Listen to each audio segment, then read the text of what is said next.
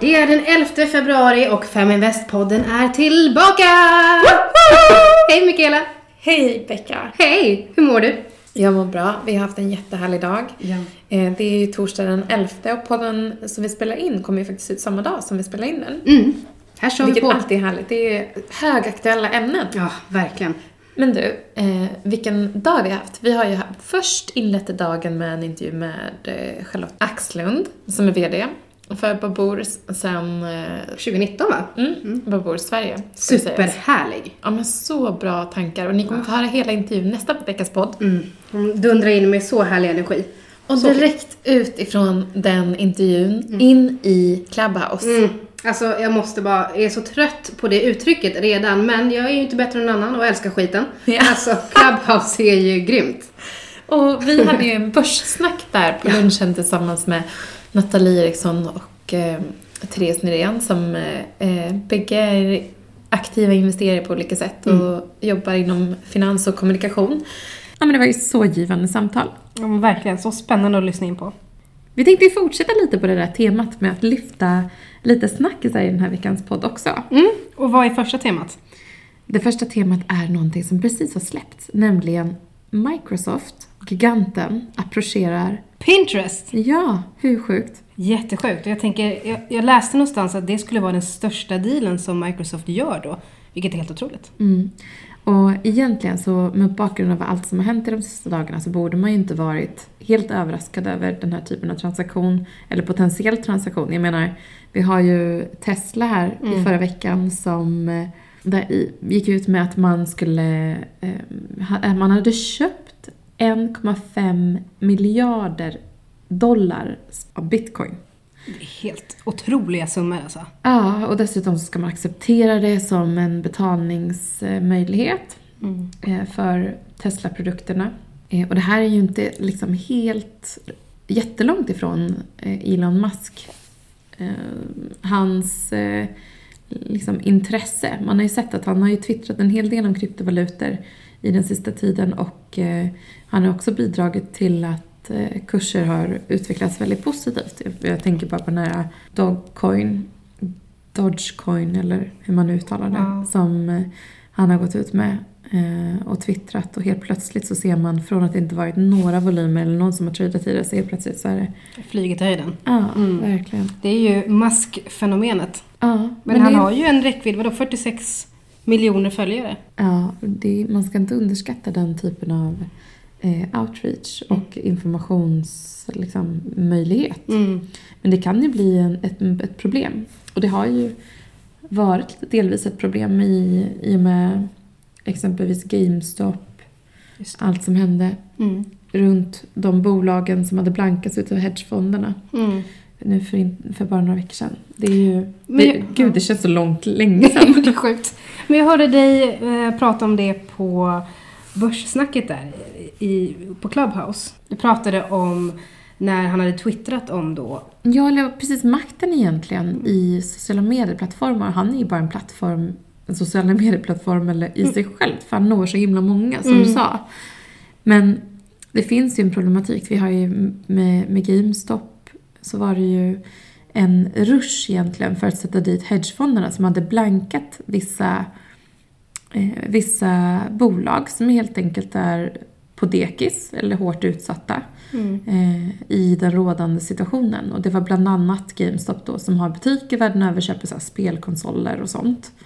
Och de har inte alls gått bra, precis som alla andra butiker, fysiska butiker. Och de som påverkas är ju... Ja, till syvende och sist i den här, även om man vill sätta dit hedgefond, eh, hedgefonderna så resulterar det faktiskt i att i efterdyningarna av när kursen har spikat och sen är på väg ner så är det personer, småsparare som du och jag som ger, sig, ger oss in i, i och köper aktier och det är oftast vi som faktiskt blir kvar och är brända. Så det är jättefarligt. Hedgefond, hedgefonderna klarade ju sig bra. De fick stänga sina positioner eh, och förlorade såklart lite på det i, i helheten. Men eh, de som jag ser råkar värst ut, det är faktiskt eh, småsparare. Mm. Take notes people. Ja, så bra. Man ska verkligen man ska känna sig bekväm i risknivån. Mm. Eh, och man ska förstå vad man investerar i. Men jag tänkte på en grej du sa där. Vi har, vi har ju några begrepp som vi ska reda ut idag och du använder faktiskt ett nu. Blanka. Mm. Ska du inte gå in lite mer på det? Berätta.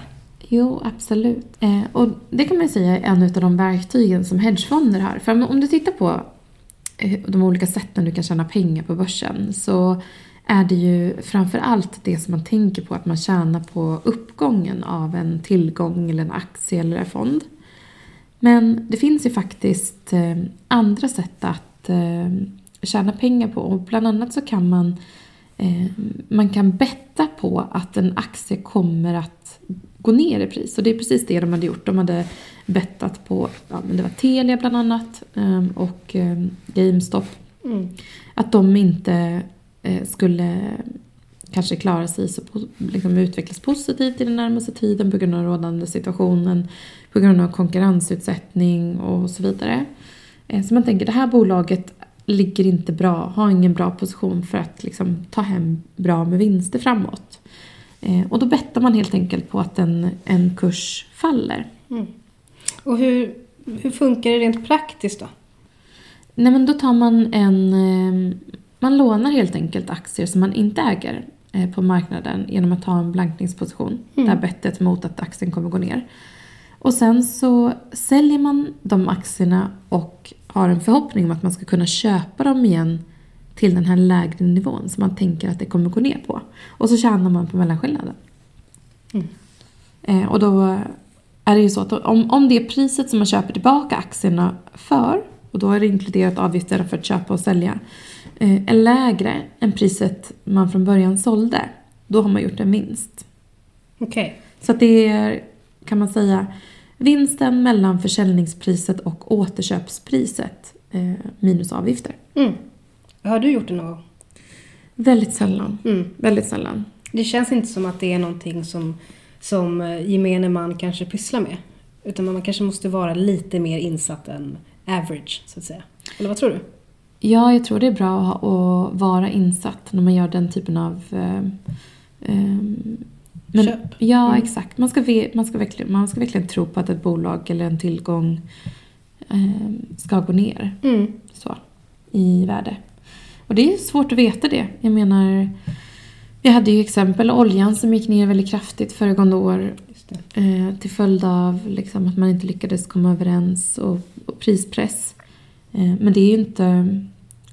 När, när oljepriset har börjat gå ner så är det inte alltid lätt att... Liksom, för det är kanske ofta då som man snappar upp en trend. Mm. När en sån typ av händelse inträffar. Det står i nyheterna att eh, man inte liksom, kommer överens om prissättningen. Man minskar produktionen eller vad det nu kan vara. Och då så tänker man ah, nu är eh, nu är det här på väg att priset kanske kommer sjunka på en vara. Eh, men i och med att den informationen redan är ute så har det förmodligen skett en nedgång. Så då blir det osäkert på om den faktiskt kommer fortsätta. Mm. Så man, man, ska, man ska alltid vara försiktig eh, och eh, vara trygg på att eh, det man blankar eller investerar ska, ska man vara trygg på att man, kan förlora. Mm. Men hedgefonder eh, är ju de är ju så att de, de, har den, de har den här möjligheten att lite friare kunna göra den här typen av eh, ja, betta på att vissa bolag inte kommer att utvecklas positivt och att man då tjänar på deras nedgång. Eh, och det här är ju en, en skillnad mot vanliga fonder där man investerar i bolag man tror kommer att, eller vanliga fonder säger jag, men med aktier som, som eh, tillgång. Där man, man tror att de bolagen kommer att gå bra. Och det är därför man tjänar pengar på det. Okej. Eh, Men du, på tal om, om vi glider tillbaka till Clubhouse där. Såg du att Kanye West och Elon Musk ska ut och veva? Vad som helst kan ju hända där. Och det är det, alltså Elon Musk, säger vad man vill om honom. Han är ju han är en expert på att liksom gå in och ta den där, eh, liksom, det där ämnet som som ger honom så enorm exponering. Ja. Han är ett PR-geni. Verkligen. Mm. Inte så sympatisk kanske, men han är ju, man, man blir ju lite fängslad. Han bara, me and Kanye, kom, kom igen, det blir kul. Ja, verkligen. Han skrev ju “The most entertaining outcome is most likely”. Ja, han, se. kan, han kan det där med Twitter. Ja, verkligen. Men du, jag tycker vi fortsätter lite på, på det här spåret. Vi har ju fått in lite fler frågor kring begrepp. Och jag har ett ord här, sektorrotation. Vad innebär det? Mm, bra, jättebra. Det här är nog många som funderar. Det är ord som man hör titt som tätt också. Så det, jätte, det, det, det betyder egentligen att eh, en stor, stor del investerare flyttar kapital mellan olika sektorer i ekonomin. Och det skulle till exempel kunna vara den typen av förflyttning som vi sett från, under det senaste året. Där många har flyttats från, eh, från eh, kontracykliska eller från cykliska aktier till kontracykliska aktier. Det vill säga man har flyttat sitt kapital ifrån exempelvis banker och så till bolag som, man, som har gått bättre under kris. Det kan ju vara allt från läkemedel till, till livsmedel och sådär. Ehm, så att när man ser en stor förändring i att många börjar investera mer i en specifik ny sektor som man inte investerat i tidigare. Vi har också sett en, en förflyttning till tech, digitala liksom, tillväxtbolag eh, under året mot bakgrund av att vi behövde bli mer digitala världen över. Mm. Och där så har vi ju en ny president eh, som man tror kommer att eh, lyfta mer hållbara alternativ i större utsträckning. Han har ju ganska snabbt så anslöt han ju USA återigen till Parisavtalet. Och eh, man tror att fler beslut eh, av hållbar karaktär kommer att fattas eh, under hans ledning. Så det är väl en, en trend som man kanske kan se framåt där. Vi har ju tidigare sett under även föregående år att, att oljan, eller oljebolagen har ju gått väldigt, väldigt dåligt till följd av oroligheterna där. Ehm, ja, så att det, det är... eh, Mycket att olika- hålla koll på framåt. Ja, verkligen. Mm. Det händer ju så mycket. Jag menar bara eh, hela de här sista veckornas liksom, sociala medier-kuppar, eller där aktivister liksom engagerar sig för att hypa upp och där man egentligen när man har en stor mängd människor med sig kan få igenom ganska stora kursförändringar. Mm. Det är ju ett, en helt ny risk att förhålla sig till och det kan ju drabba vad som helst egentligen. Ja, du nämnde det ju så bra förut i din, eh, ditt inlägg, TikTok traders. Ja, Jag tyckte det var så bra. Kan inte du berätta lite mer om det? Ja, men vad jag syftar på att det, jag ser en eh, stor tendens där eh, vi såklart får extremt mycket information presenterat och pulserat runt oss hela tiden. Som både privatpersoner men också som investerare. Och den unga generationen som nu har kommit in, eh, och kommit in under de senaste åren där det har varit en, en bra uppgång på börserna globalt men där också i alla fall det senaste året har understötts av, av centralbankstöd har gjort att marknaden har haft en krockkudde och den har liksom vuxit oerhört kraftigt. Och det här gör att, att riskaptiten ökar. Och i kombination då med att vi inte har, vi kanske inte sätter oss in i bolag på samma sätt, vi kanske inte gör så gedigna analyser, följer bolagen under en period innan vi ger oss in och investerar så fattas beslut mycket snabbare. Och, och GameStop så blev det så himla tydligt att investering som gjordes, gjordes inte på beslut av att du tror att ett bolag kommer att leverera tillväxt och vinst över en längre period. Utan du vill opportunistiskt ge dig in i vågen och surfa den och komma ut med lite mer pengar på några timmar eller dagar. Och det här eh, ser jag som en, en, stor, en stor risk som man behöver vara medveten om. Eh, där vi faktiskt eh, behöver börja prata om varför vi investerar och medvetenhet runt... Eh, för det är väldigt få som har, som har den möjligheten att tajma marknaden och som gör det på ett bra sätt. Och det krävs mycket erfarenhet och insikt för att göra det bra kontinuerligt. Eh, och det, det tycker jag är viktigt att lyfta. Och jag kallar det TikTok traders i, i den bloggen jag skriver, eh, jag skriver om. För att det har varit en förändring där vi har, liksom, man, har, man har investerat lite varje månad i index eller i fonder där man har tänkt att långsiktigt så ska, så ska det här bidra till en tillväxt. En ekonomisk tillväxt för de här bolagen och det kommer jag att tjäna pengar på. Ja, till att man som sagt in och ut i bolag och ett bolags värde eller möjligheten att investera i en aktie är definierad av de sista tweetsen. Mm. Eh, för det är så snabb information. Mm.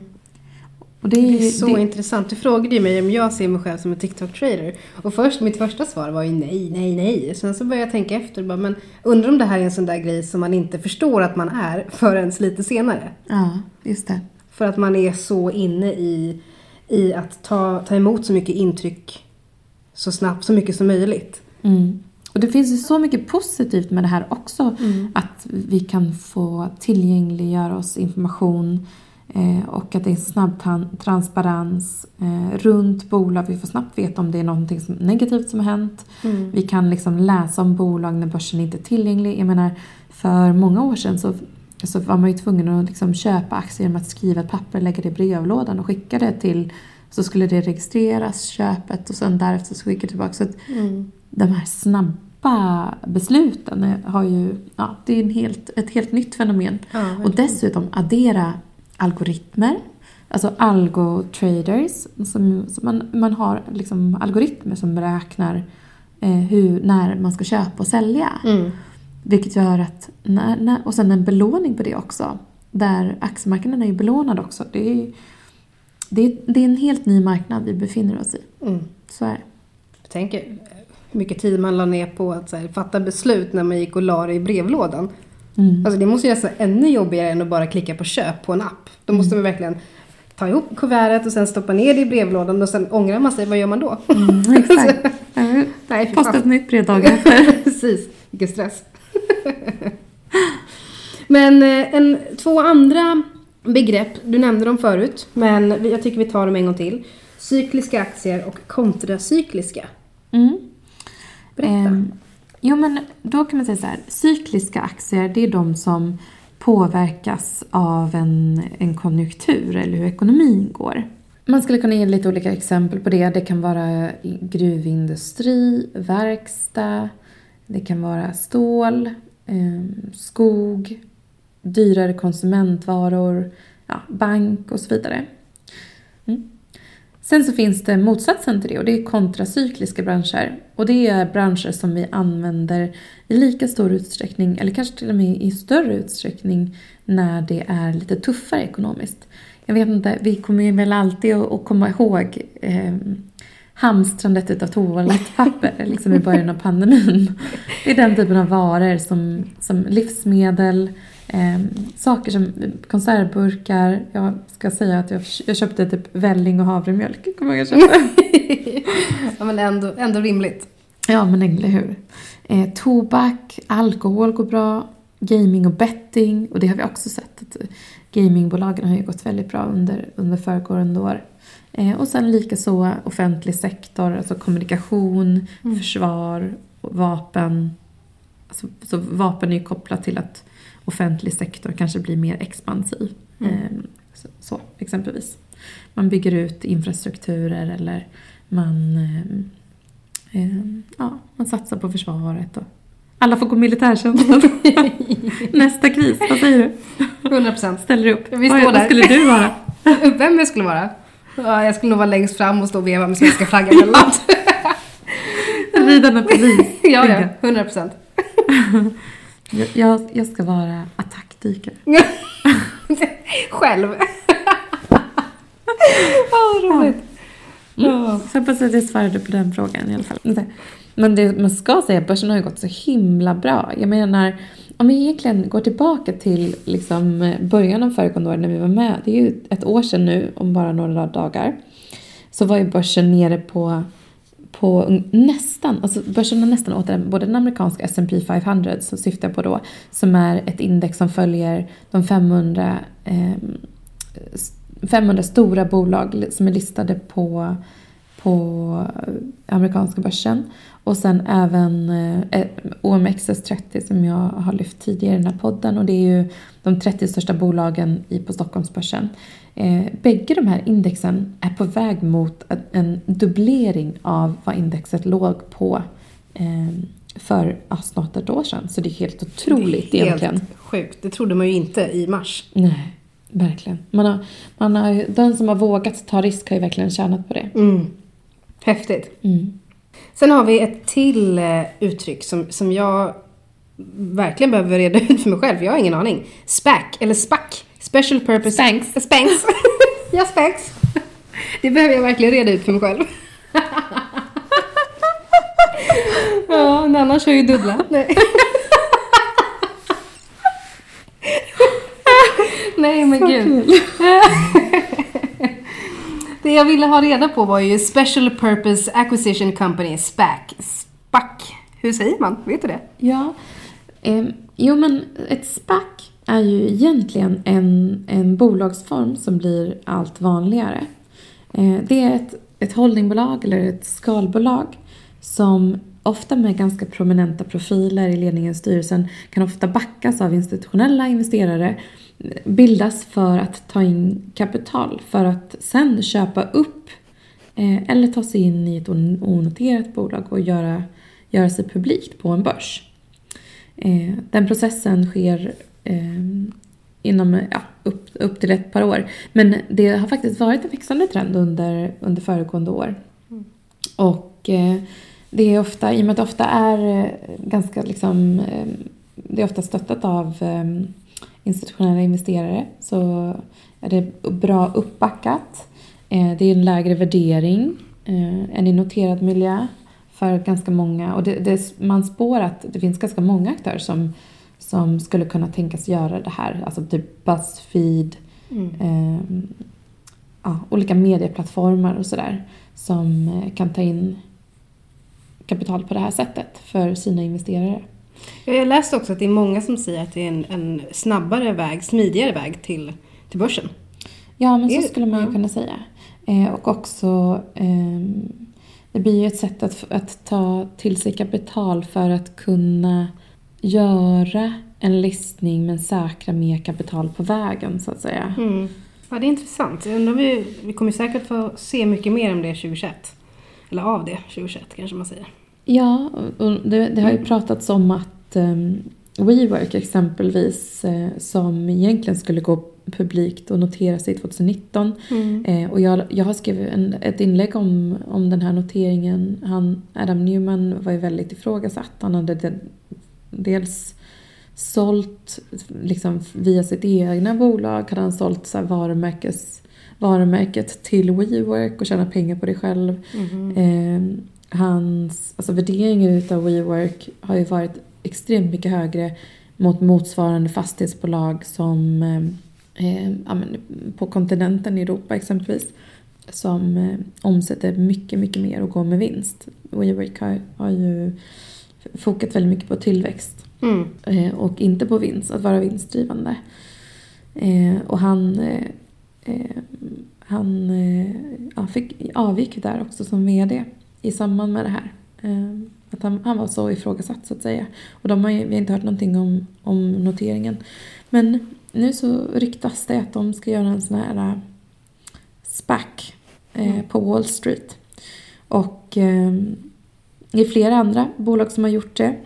Eh, Nikola Motor, Open Door, Virgin Galactic är några. Och eh, jag vet att eh, Renaissance, Renaissance Capital hade en sammanställning där man under 2020, alltså föregående år, reste lika mycket eh, nästan som i IPOs i såna här SPACs. Så 64 miljarder dollar totalt. Ja, så intressant. Ehm, men du, framåt så har vi ju hur mycket event som helst. Ja, Hur kul? Det får ni verkligen inte missa. Gå in och kolla på i vår Facebookgrupp på Feminvest, kvinnor som vill prata investeringar. Mm. Så lägger vi upp alla våra event eller gå in på vår Facebook-sida eller Instagram. Eller så. hemsidan också. Under event så hittar du alla event som du kan anmäla dig på. Närmsta tid har vi ju faktiskt ett, eh, ett torsdagswebinar. Vi kallar dem Lunch Talks. Det är den 18 februari. Och då är det tema IPO och bolag som ska börsnoteras. Superspännande! Ja, verkligen. Och vi har ju en eh, expert på listningar ifrån Nasdaq med oss på den lunchen också. Mm. Stay tuned. Och sen har vi faktiskt i mars så har vi vårt andra pitch-event. Vi har ju börjat med Wednesday Pitch som vi ar- arrangerar första onsdagen varje månad. Så, så onsdag den 3 mars har vi nummer två. Ja, två bolag, två kvinnliga entreprenörer som, som pitchar. Mm. Och då kan, vill vi att alla investerare som är intresserade av att faktiskt få tillgång till att se kvinnliga entreprenörer ska vara med. Ja, Skaffa en biljett! Ja, och vi ser fram emot att se dig där. Och, Ja. eh, sen så får ni inte glömma att följa oss också på våra sociala medier. Feminvest finns på samtliga plattformar. Eh, men också, du kan följa mig. Eh, Mikaela Berglund heter ju jag. A. Mikaela Berglund på Instagram. Jag heter Mi Berglund på Twitter. Och eh, Mikaela Berglund på Facebook också. Mm. Missa inte det. Mm. Tack för idag hörni. Eh, lite eh, flumsigt och, men också förhoppningsvis lite matnyttigt. Och skicka in era frågor, jättekul. Ja, Så tar vi det nästa gång. yes. Mm. Ta hand om er. Kram på er! Hej. Ha det gott!